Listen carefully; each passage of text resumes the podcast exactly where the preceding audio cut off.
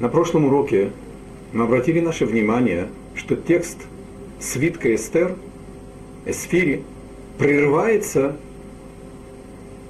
короткой родословной Мордыхая. И нам Мигела напоминает, что он иудей, и напоминает его родословную до Бениамина, а в принципе до Якова.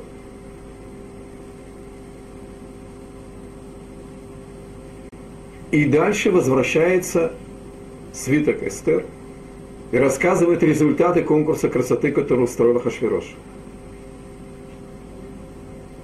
На этом конкурсе совершенно необъяснимым образом побеждает Эстер против всей логики. Предположить, что она могла конкурировать с красотой женщин из 127 стран, захваченным Артаксерксом Ахашвирошем. Кроме того, по одному из комментариев, что она была племянницей Мордыхая, сирота, которую он воспитывал, есть объяснение, что Бат Додо, э, не племянница, двоюродная сестра, Тора не рекомендует жениться на двоюродных сестрах, но не запрещает этого предупреждая, что могут быть последствия губительные для потомства. Но это не запрет. Совет. Тора знала до генетики и эмбриологии связь, так сказать, проблемы в родственных браках.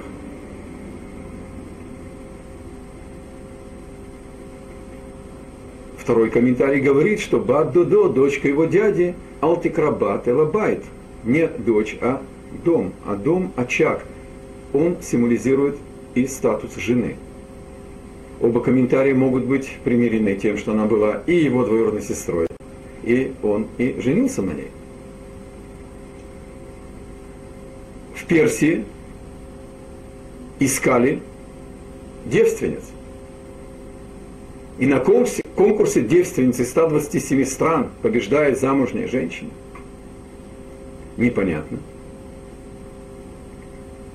и обращает свое внимание, как нам Мегелат Эстер представляет нам ее. И написано, что Мордыхай,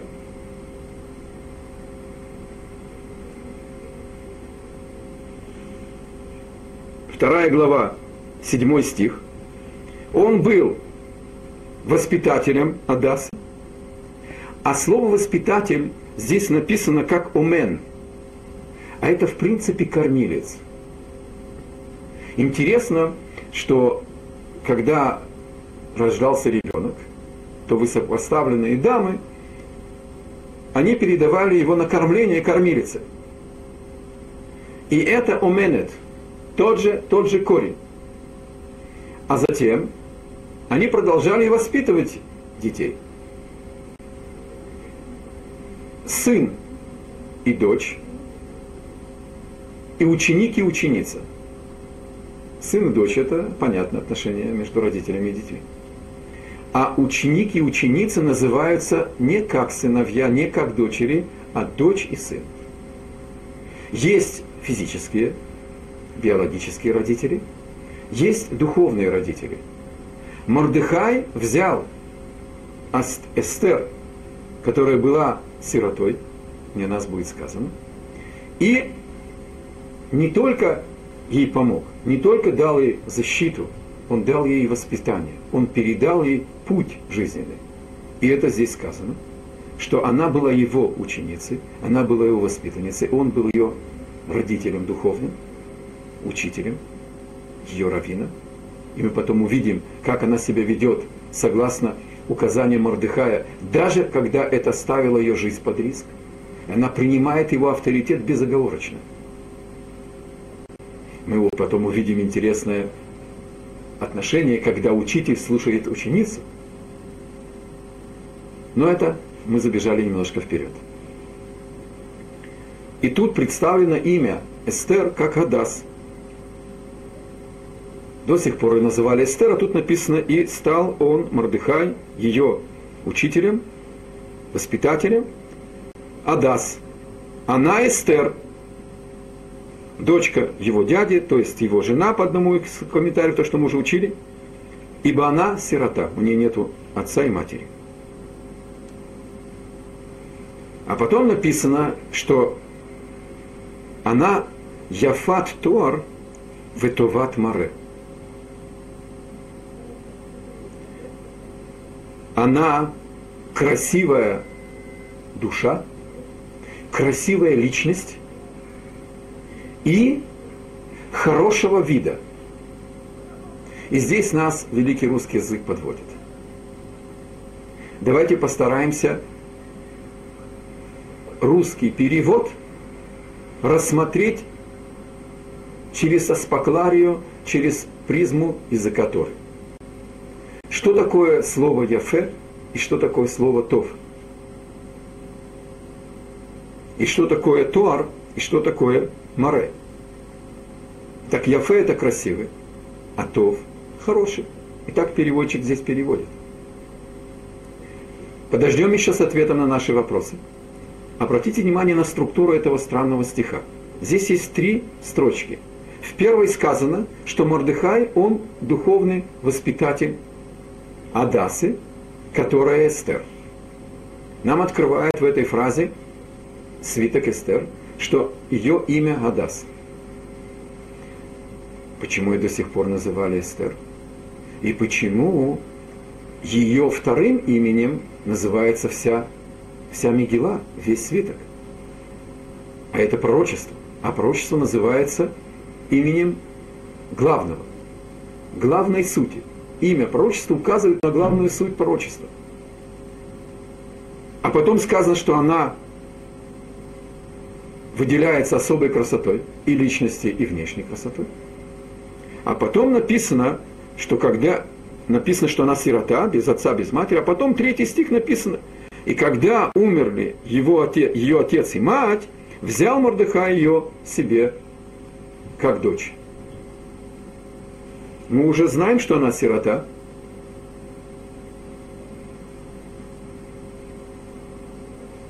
И вроде бы структура этого стиха, она непонятная.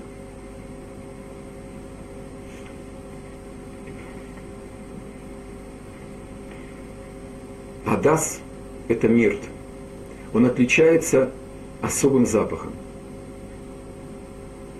Если вы помните, четыре растения – который символизирует единство еврейского народа в праздник Суккот. Это не развернутый лист пальмы, лулав. Это мирт, адас.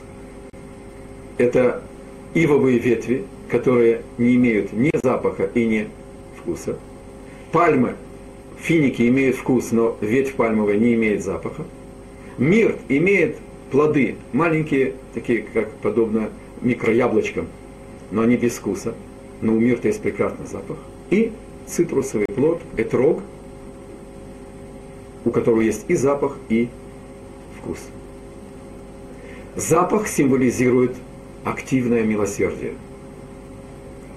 Доброту человека, которая проявляется по отношению к внешнему миру, к ближнему. Вкус символизирует знание Торы – Эстер, она Адас. Она активность. Но она скрытая активность. Потому что женщина стоит рядом с мужем. Она его помощник. Она ему опора. Она ему спутник в пути. И мы уже с вами говорили на первом занятии, что свиток Эстер Эстер надо перевести Мегилат Эстер или Легалот Эстер. Раскрытие сокрытого. Эстер, она гадас. Она активность потенциальная, скрытая. И сначала ничего не понятно. Она ученица Мордыхая, она слушается его, но она попадает в ситуацию, где она должна решать все сама она должна принять решение, как распоряжаться своей судьбой. А ее судьба обрекает на насилие, вынужденное состояние жены этого сумасброда, этого тирана, который претендует быть первым отцом перестройки, который захватил, так сказать, полмира. И она имеет эти силы. Она является компаньоном по спасению еврейского народа вместе с Мордыхаем. Где начинается это? Нам первый стих представляет фактически не формально, что она была сиротой, а потом написано, что он взял ее себе в жены, когда она осиротела. Первый стих, который говорит, и что Мардыхай был ее учителем в жизни. И так упоминается имя Адаса, раскрывает нам начало. Эстер и Мордыхай, они потомки Беньямина. А Беньямин, он сын Рахели. Наши праматери были в качестве Адас. Они были в качестве благоухающего мирта. Они сторожили, они охраняли цельность, самобытность еврейского народа. И когда Ишмаэль угрожает цельности народа Ицхаку, угрожает продолжению Авраама через Ицхака и хочет его или духовно уничтожить, или просто физически убить. Первая, кто обратила на это внимание и поняла, что это опасность, Сара – Вспомните, она же уступила Авраама Агарии, своей рабыне, чтобы служить Богу, когда нет возможности иметь потомство, она согласна уступить мужа своей рабыне, чтобы она могла бы родить сына, и чтобы Сара его воспитывала. И так строить еврейский народ от Авраама.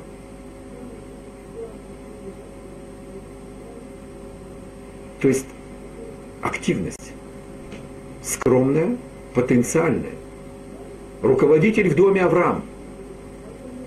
И он прокладывает духовный путь воспитания потомства. А кто его сохраняет? Кто его лелеет? Кто его защищает от разных влияний, от опасностей? Сарай, наша проматерь. Это переходит и к Ривка, который рождает двойнят. Якова и Исава, антиподы – Мы об этом говорили на прошлом занятии. Я сейчас беру только то, что релевантно для нас. Ривка замечает, что неправедный Исав обманул Ицхака. Вкрался в доверие к отцу, праведнику, и хочет украсть этим обманом благословение. И тогда Ривка заставляет своего сына Якова обмануть, обманщика, не отца обмануть, обмануть обманщика, не позволить обманом взять благословение. И берется, образно говоря, кошерным обманом, забирается благословение от недостойного человека.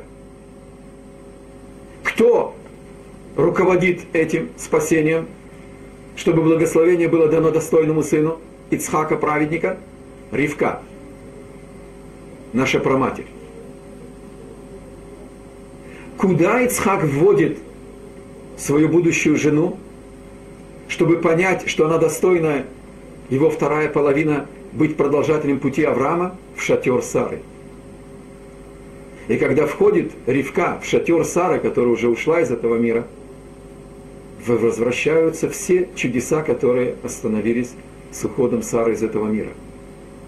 И божественное присутствие. И понял Ицхак, что это достойное его вторая половина.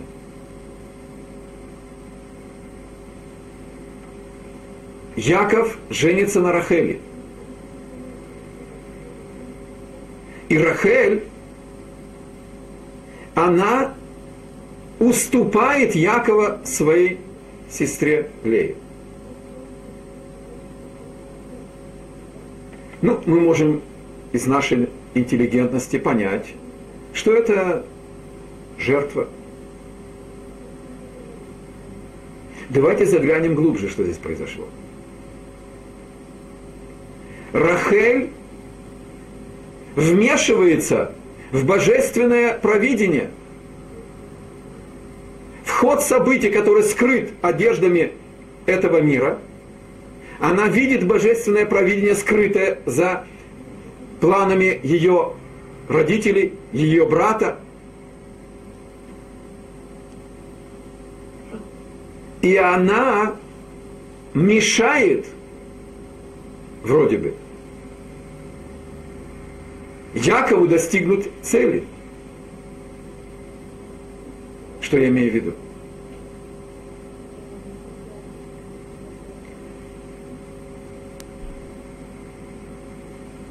Бетуэль, отец Рахели, сказал, что у нас не выдают старшего перед младшей. Яков был не лыкомшит, он знал, с кем имеет дело, Лаван был величайшим обманщиком.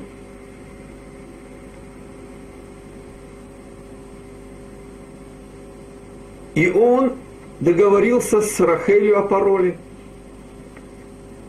что когда приведут невесту под хупу, а приводили с закрытым лицом полностью, он ей скажет пароль, она ему ответит, он будет знать, что под фатой Рахель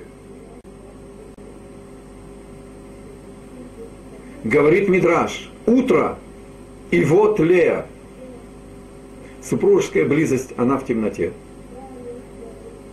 Без ханжества, без простыней с дырками, о котором молва ходит, глупость. Есть из-за скромности перед божественным присутствием есть покрывало сверху супругов. И Яков обнаружил, что его обманули. Как Лея узнала пароль? Рахель передает пароль своей сестре.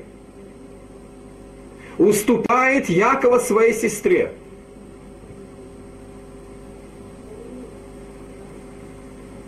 Мидраж говорит жуткую деталь. Только, пожалуйста, настройте серьезно. Мы касаемся глубочайших, святейших моментов зарождения еврейского народа. И поэтому нужно настроиться совсем на другую волну. Чтобы Яков не обнаружил обмана, Рахель, проникая в супружескую спальню, прячется под супружеским ложем и отвечает вместо Леи Якову.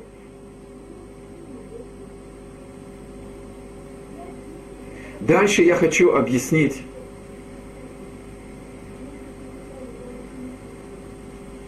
я, я хочу объяснить комментарий Равицкого Зильбер, Зеха Цадих Левраха,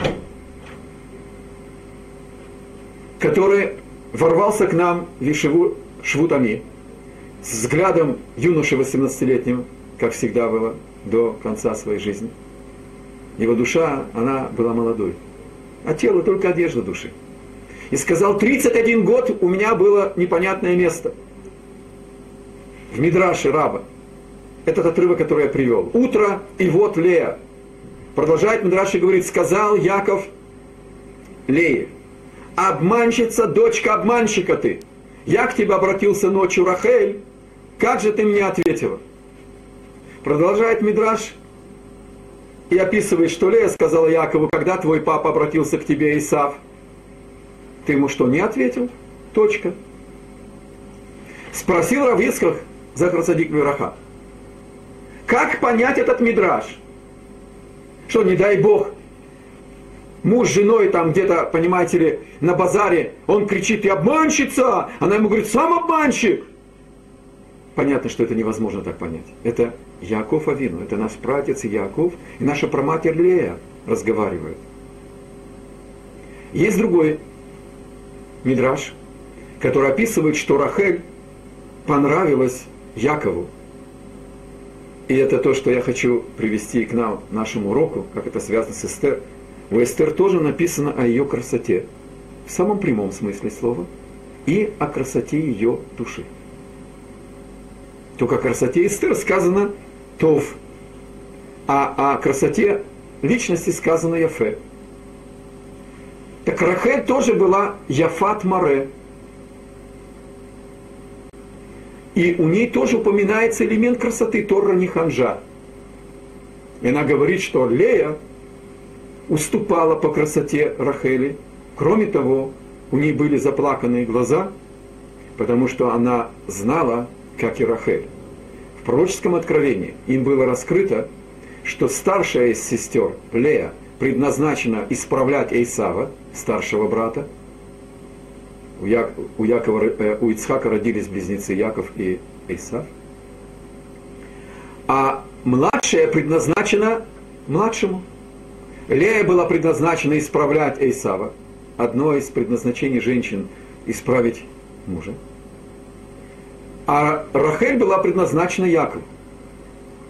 Лея не жаловалась на свою судьбу.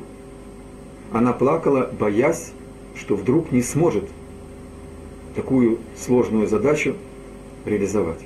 Она боялась этой миссии, а не сожалела о ней. Сказала Равыцхак Зильбер за царь. Может быть, надо пояснить, Мидраж, который описывает утро, когда Яков увидел, что его обманула Рахель, передав пароль своей сестре, спросил Яков Лею, как ты могла согласиться на такой обман, ты же предназначена старшему брату, Эйсаву, ты пошла против воли Бога. Сказала Лея, дорогой мой любимый муж, ты ведь ответил своему отцу Ицхаку, когда вошел вместо Исава и взял его благословение. Я предназначена тебе, потому что ты сейчас представляешь старшего, взяв его благословение и приобретя у него его первенство. Совершенно потрясающий комментарий. Мы говорили о том, что слово «гадас» – это мир, это запах. Рахель, она корень, начало этого качества души еврейской женщины. Гадас, мирт, запах, активность, скромная, ждущая своего часа и решительная, без промедления, действующая, когда нужно спасать, когда нужно помогать, когда нужно осуществлять бескорыстную помощь. Рахель поступается своим счастьем. Она не знала, что она все-таки станет второй женой Якова. Она уступает свою сестру по воле Бога и принимает на себя что? Одно дело, человек жертвует чем-то самым дорогим. Но Рахель теперь понимала, что она теперь будет предназначена исправлять Исава. Убийцу, развратника и делопоклонника. И это не останавливает ее она видит свою судьбу как предначертанную Богом и принимает все свое, так сказать, обязательство как смысл жизни. А Эстер, она потомок Биньямина, как и Мордыхай, то, что мы говорили на прошлом уроке. А Рахель не кланяется Исаву, единственная из всех, из семьи Якова, с его детьми, и с дочерью Диной, и Лея, и Зильпа, и Бельга, жены Лея и э, э, рабыни Лея и Рахели, все поклонились. И Яков поклонился. Рахель не кланяется, а у ней под сердцем Бениамин, будущий двенадцатый сын Якова. А ее заслоняет, когда они приблизились, чтобы Эйсав не обратил внимания на красоту Рахели – Йосеф, ее сын, заслоняет ее своим юношеским телом. И Бог делает чудо, и он стал значит, шире, выше, и он скрыл свою мать, которая стояла и не кланялась Исаву. Исав – это символ антипода Якова. И Рахель строит еврейский народ именно в изгнании говорит Мидраш, потомки Эйсава, которые будут всегда антиподом и врагом потомков Якова, они падут перед сыновьями Рахели. Мы говорили на прошлом уроке в основном о Бениамине. Здесь нам открывает Мидраш более широкий диапазон. Потомки Рахели. И Йосеф тоже сюда входит. Рахель похоронена по дороге в Хеврон. Рахель дала еврейскому народу силы, ценности, сохранение связи семейных уз, национальных уз и активность, несмотря на положение изгнания, несмотря на плен, несмотря, когда нам противостоит сильный, превосходящий по всем физическим параметрам враг, но это нас не останавливает. Наша сила в духовной цельности, в преданности своему пути.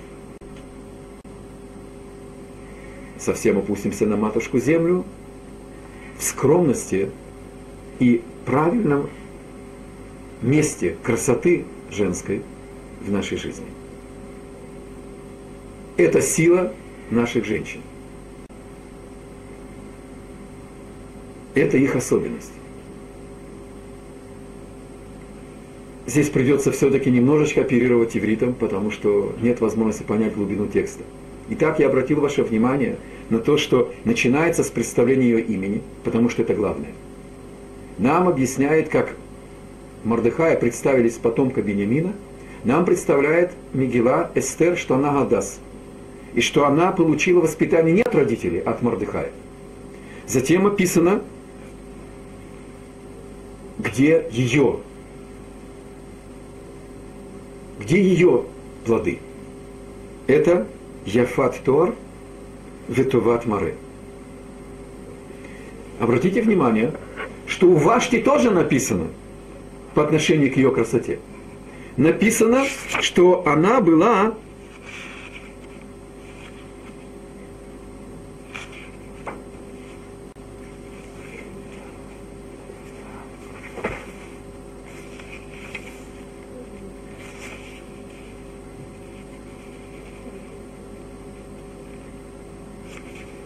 Туват Маре. Она была хорошего вида. Давайте сейчас поясним понятие. Слово «яфе» означает красота, означает внешняя красота. Спросите пять мужиков, пятерых мужиков. Шведа, человека из Африки, Рабиновича и японца. Что такое красивая женщина? Вы получите пять различных ответов. Понятие красоты субъективно.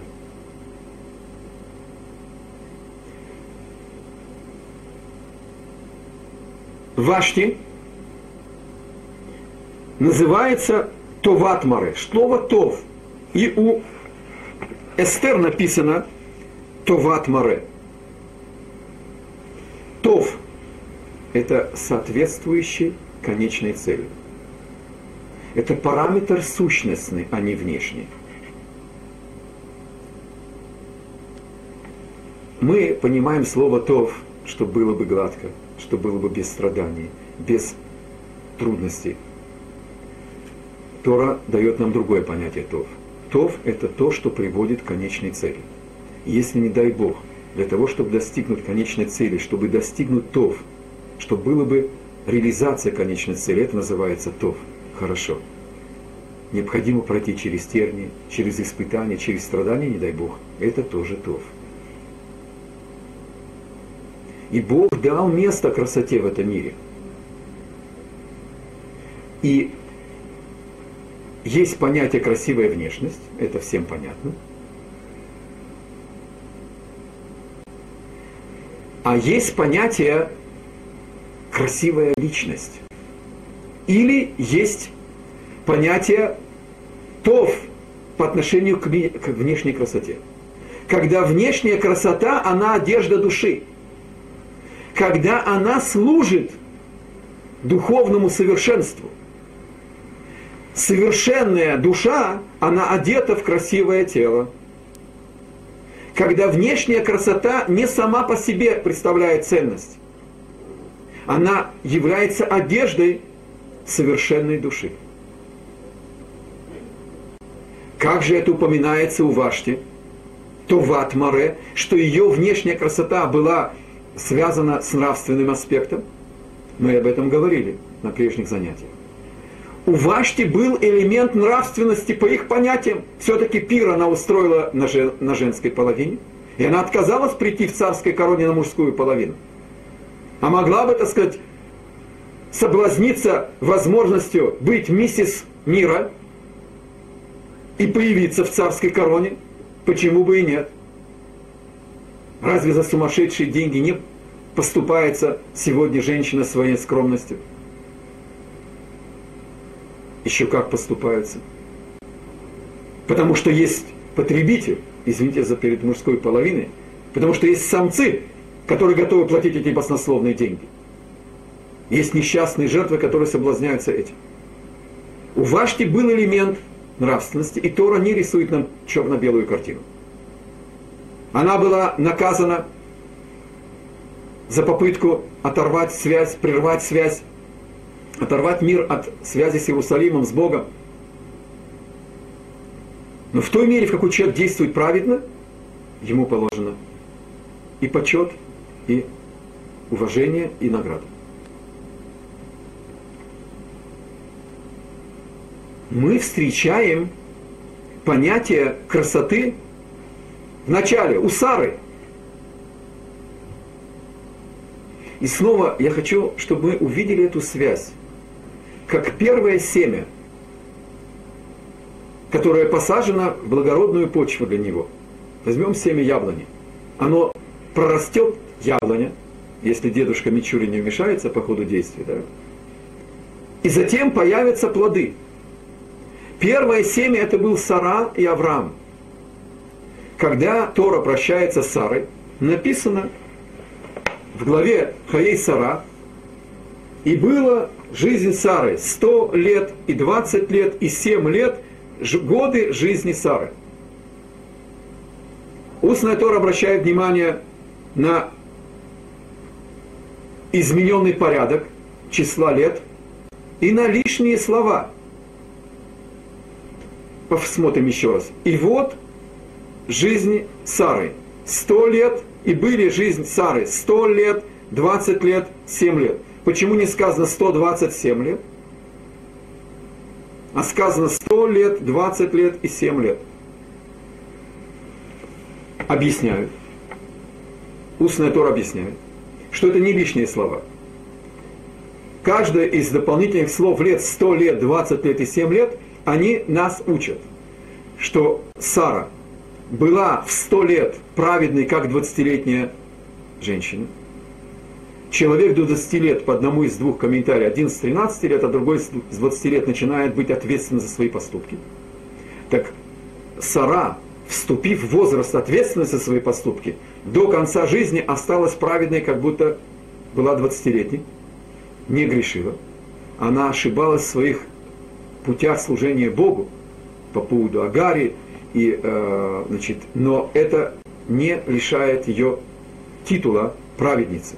И она в сто лет была праведной, как будто двадцатилетняя, была безгрешной до конца жизни, а продолжение обескураживает.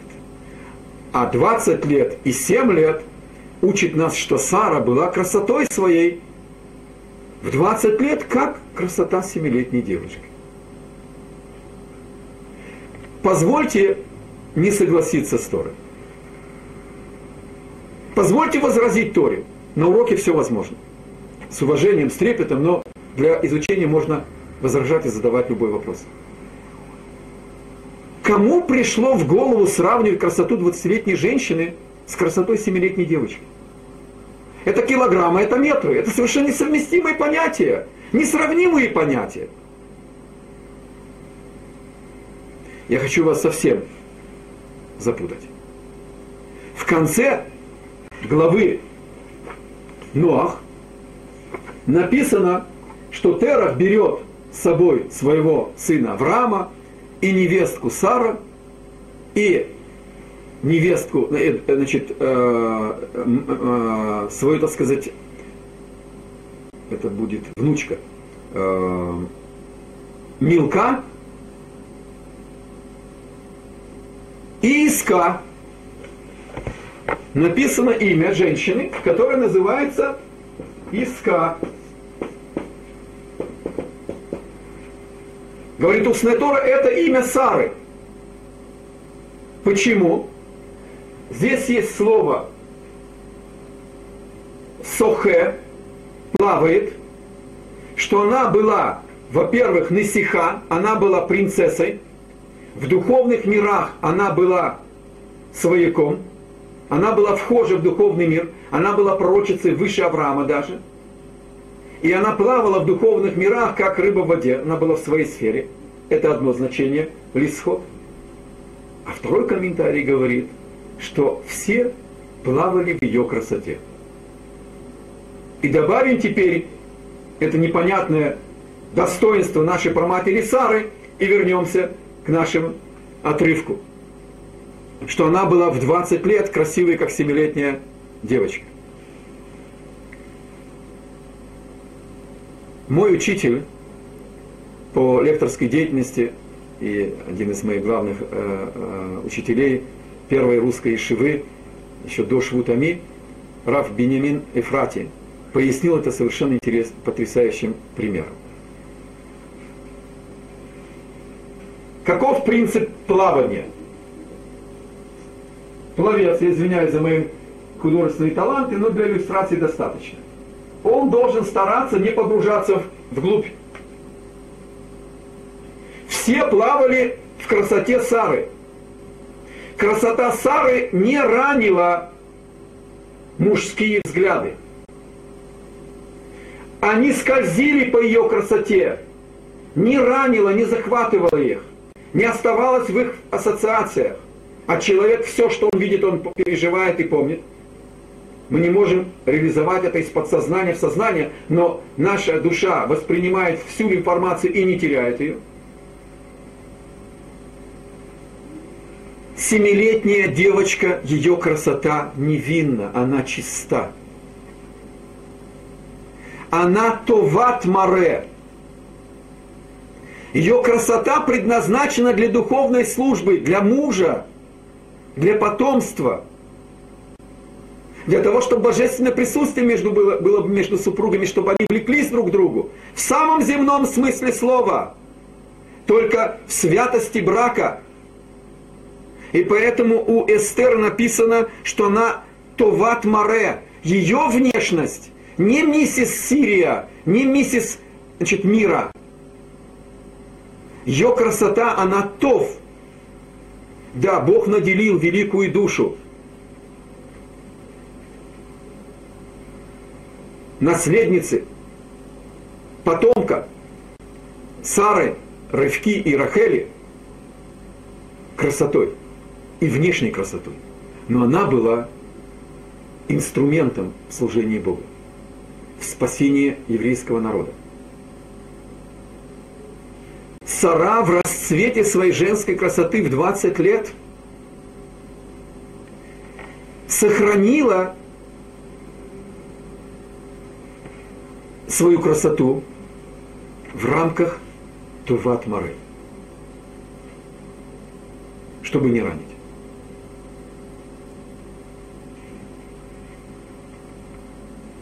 Бог создал мужчину влекомым, а женщину влекущей.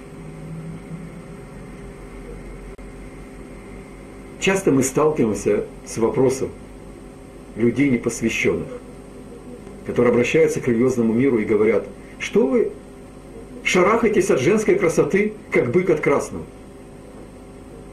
Вы не ходите на смешанные пляжи, вы не подаете руки женщинам, вы не пляшете вместе с ними. Что такого? Чего вы боитесь?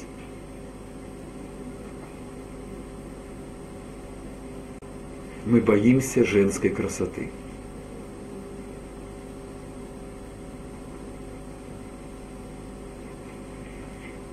У меня есть идея, я не могу ее уже реализовать, поскольку, поскольку я уже соблюдающий. Но если взять и снять на видеофильм мысли всех самцов, которые просматривают всех, я не знаю, как сегодня летняя одежда женщины называется, полуодетая или полураздетая, вы сами решите. А затем показать все эти мысли и этой женщине, и ее мужу, который гордо идет около своей привлекательной жены. Я думаю, что многие пересмотрели бы свою форму одежды. Если объяснить женщине, что она ранит привязанность мужа к жене, это бессердечная, жесточайшая конкуренция, на которую бросают наших жен. Я говорю о людей, которые живут вне рамках Торы. Конкурировать со всей красотой всех женщин в мире, представленные в разных ракурсах со всеми фотоэффектами современного 21 века технологий. А муж тоже не Мастрояне. А Тора хочет, чтобы медовый месяц продлился, как медовая жизнь. И она обращается к женской красоте и говорит, погаси себя немного, сохрани ее для мужа. А к мужику обращается не глазей. Мы умеем смотреть на женскую красоту иначе – как мы смотрим на красоту семилетней девочки. Сегодня, правда, все изуродано, все разрушено. Но я сейчас говорю о нормальном мужчине, о нормальной обществе.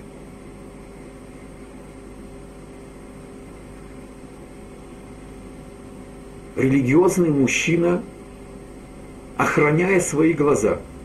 У нас нет хажес, у нас нет монастырей, у нас нет паранжи. Нам не запрещено общаться с женщиной. Общение, оно с личностью, даже красивой. Это не мешает. Плавать в красоте, не углубляться, не быть ранимым, понимать, что эта красота не моя. Долго я не мог себе объяснить одну из заповедей, запрет даже возжелать. Не убивай, не прелюбодействуй, не грабь, значит, там, не воруй, не, не, не приноси ложное свидетельство, это понятно. А как можно запретить человеку не возжелать? Или ты желаешь, или ты не желаешь. Мудрецы приводят пример. По деревне проезжает царская карета, и царская дочка, рано утром они торопились там навстречу какой-то столице дальней, она в хорошем настроении отодвинула занавеску и показала свое царственное, царственное личико и помахала своей царственной ручкой прохожим и стоявшим в полях и по дороге крестьянам. И молодой крестьянин увидел принцессу. И она уехала. Понятно, что это его удивило, но не более того. Его ожидают его коровы, его жатва, его работа. Он понимает дистанцию между собой и царской дочерью. Я не видел царских дочерей. И я не понял этого примера. А когда что-то преподаешь, нужно сначала самому понять. Я долго искал пример, который мне был ближе. Я его нашел. И он мне помог понять эту заповедь. Я хочу с вами поделиться этим примером. Так же, как мы смотрим иначе на красоту своих дочерей, своих сестер, своих матерей, своих бабушек. Вы даже обидитесь. Ну понятно, что мы смотрим на эту красоту иначе. Верно. И вот это я хотел от вас услышать. Нам совершенно понятно, что красота матери, красота дочери, красота сестры, красота бабушки – это иная красота, это красота семилетней девушки. Это красота в другом измерении дорогой муж, дорогой мужик, дорогой юноша, дорогой еврей, переведи всех женщин в мире, кроме своей жены, в эту категорию. И так же, как возможно тебе иначе смотреть на красоту своих близких, потому что тебе понятно, что это другая красота. Понять сначала разумом, а потом и сердцем, что запрещено вожделение. Потому что эта красота не твоя она не невинная. Она предназначена для того, чтобы быть второй половиной своей половины, а не твоя красота. Даже если речь идет о мизинце, и нельзя смотреть на женскую красоту формально. А что такого? Хорошая реклама, хороший фильм. Почему-то никто не согласен, чтобы в его виноградник косились и заглядывали. Но все самцы готовы лезть в чужой виноградник. Извините за резкость.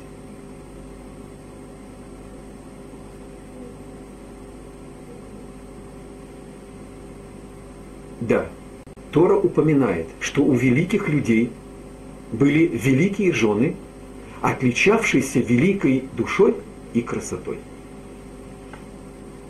Потому что это элемент совершенства. И он необходим, чтобы поставить тело на службу душе. И Тора говорит, что человек должен искать любимую женщину. И нельзя выходить на сватовство, не встретив девушку, не проверив свои чувства. Часто вернувшиеся к вере заблуждаются и, может быть, не совсем правильно понимают святость отношений, которая запрещает даже мизинцам и не касается наших невест до свадьбы. И не проверяя чувства. Я даже слышал такие заявления, а любовь придет потом. Не дай Бог. Тора запрещает вступить в брак с девушкой, которую не видел. Надо дать чувствам экзамен. Нужно выяснить, и влечет ли тебя эта женщина. Хочешь ли ты слышать ее голос? Хочешь ли ты с ней встретиться? Хочешь ли ты, чтобы она была тебе спутником на всю жизнь? И нравится ли она тебя? Любишь ли ты ее? Это не самоцель. Но Тора говорит, что приятное мужу не на конкурсе общее мнение, а приятное мужу. Жена, квартира, мебель, обстановка расширяют мысль человека, его духовный потенциал.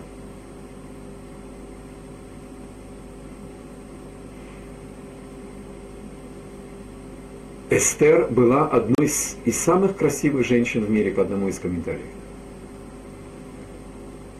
И она была одной из величайших последовательниц Сары, Ривки и Рахели. Ее имя Гадас, мирт, запах, который... Добавим еще одну деталь. Запах – это все-таки мельчайшая материя – это частички материи, которые уже настолько тонки, что они начинают распространяться. Эстер – женщина, и она обладает женской красотой. Но она настолько духовна, настолько она является одеждой души, что это запах. И когда нужно, эта красота служит для того, чтобы Ахашвирош выбрал ее по своим критериям. Ахашвирош не умеет видеть красоту духовную. Он устроил конкурс красоты. И он выбирал то, что ему привлекательно.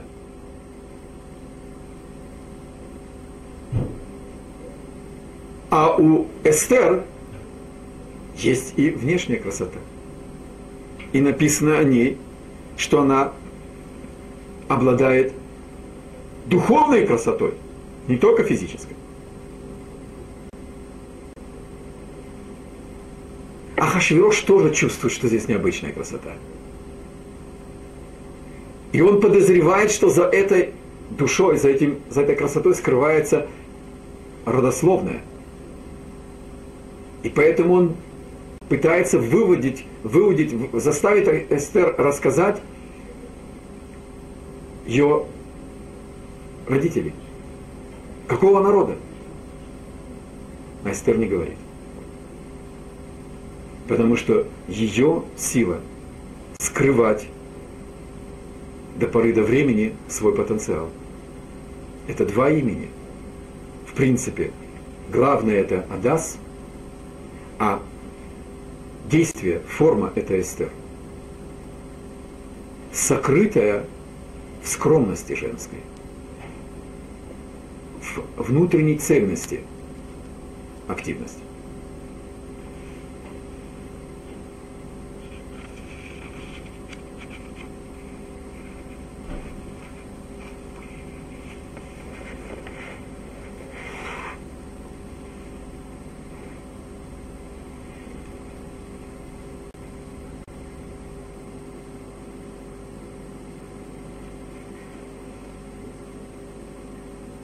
Мы с вами рассмотрели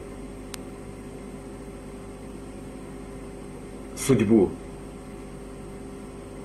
начало судьбы Эстер, когда ее берут силой в жены Ахашвирошу, и мы рассмотрели понятие красоты в еврейском миропонимании. В самом земном и в самом возвышенном смысле этого слова. До следующих встреч.